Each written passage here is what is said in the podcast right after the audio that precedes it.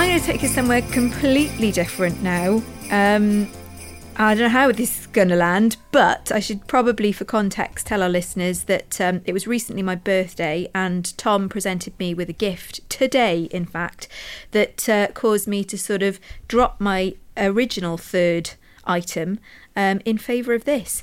So it's a beautiful book, actually. I'm, I'm a little bit of a sucker for a beautiful book. It's a hardback and it's called The Golden Mole and Other Living Treasure by Katherine Rundell, illustrations by Talya Baldwin. Um, and um, just uh, reading the blurb on the back, it says, The world is more astonishing, more miraculous, and more wonderful than our wildest imaginings. In this passionately persuasive and sharply funny book, Katherine Rundell tells us how and why, a lavishly illustrated collection of the lives of some of the Earth's most astounding animals. The Golden Mole is a chance to be awestruck and love-struck, to reckon with the beauty of the world, its fragility and its strangeness.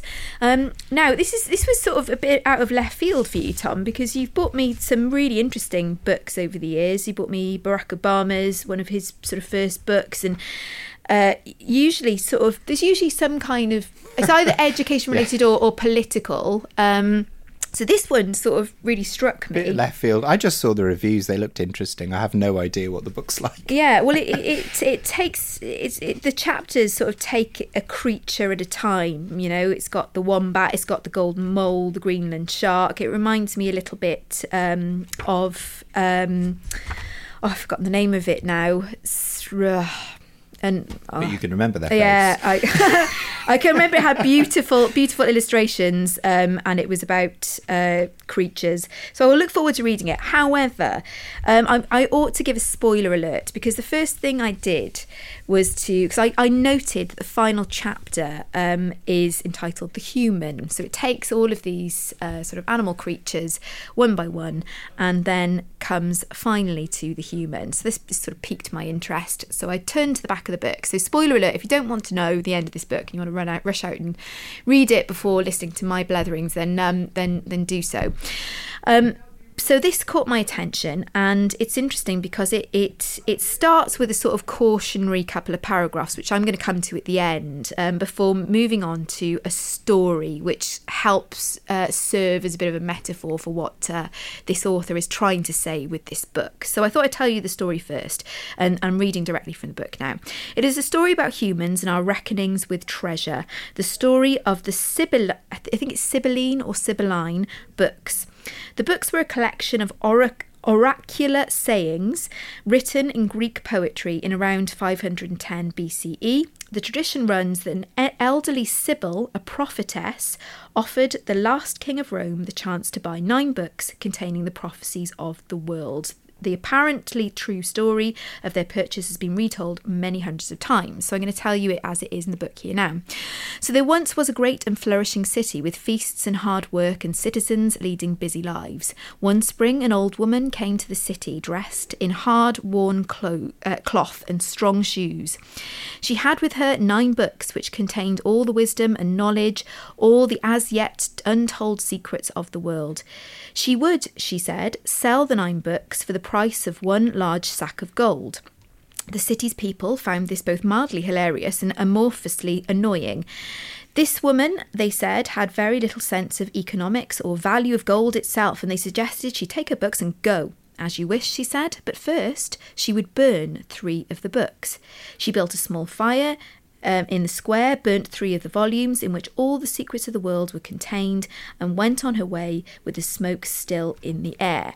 Now, I'm not going to read you the whole story, but in between, she comes back um, a couple more times, and each time they don't really take her seriously. She ups the ante, asks for more money, um, and again, she burns the books.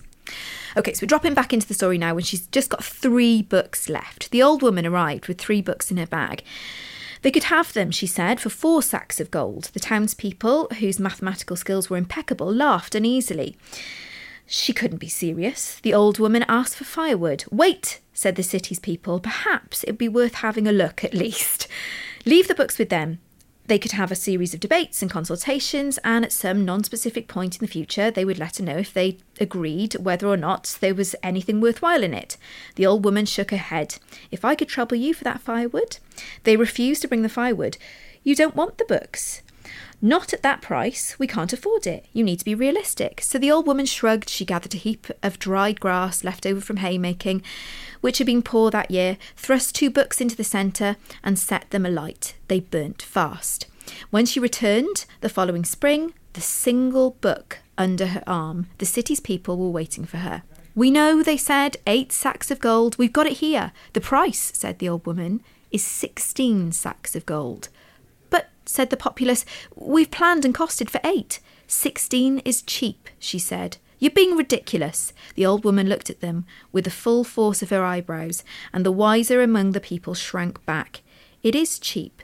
The book contains gold beyond all gold. It's been a hard year. We're struggling. The old woman, who was collecting kindling at a surprisingly swift pace, said nothing. The citizens ran back to their homes and argued furiously, and in the end they gathered the gold. They dragged 16 sacks back to the woman's pile of sticks, which she had just topped with the last remaining book. They seized it with hunger and hope and desperation. The old woman nodded and uplo- uploaded the gold sacks onto two strong horses and turned to leave the city. It had better, they called back to her retreating back, be worth the price. Of course it is, said the old woman. Of course. It's astonishing. She reached the gates of the city. She spoke without turning round. You should have seen what was burned. And she left them alone with the one remaining fraction of all the wisdom and knowledge, all the secrets and undiscovered beauties that had once been in the world, to make what lasting good they could of it, and to treasure what was left as best they might. Now, obviously, the moral to the story is very, very clear there, but this is what um, the author says before she goes into the story. The world is so rare and so wildly fine, populated with such strangeness and imperiled astonishments.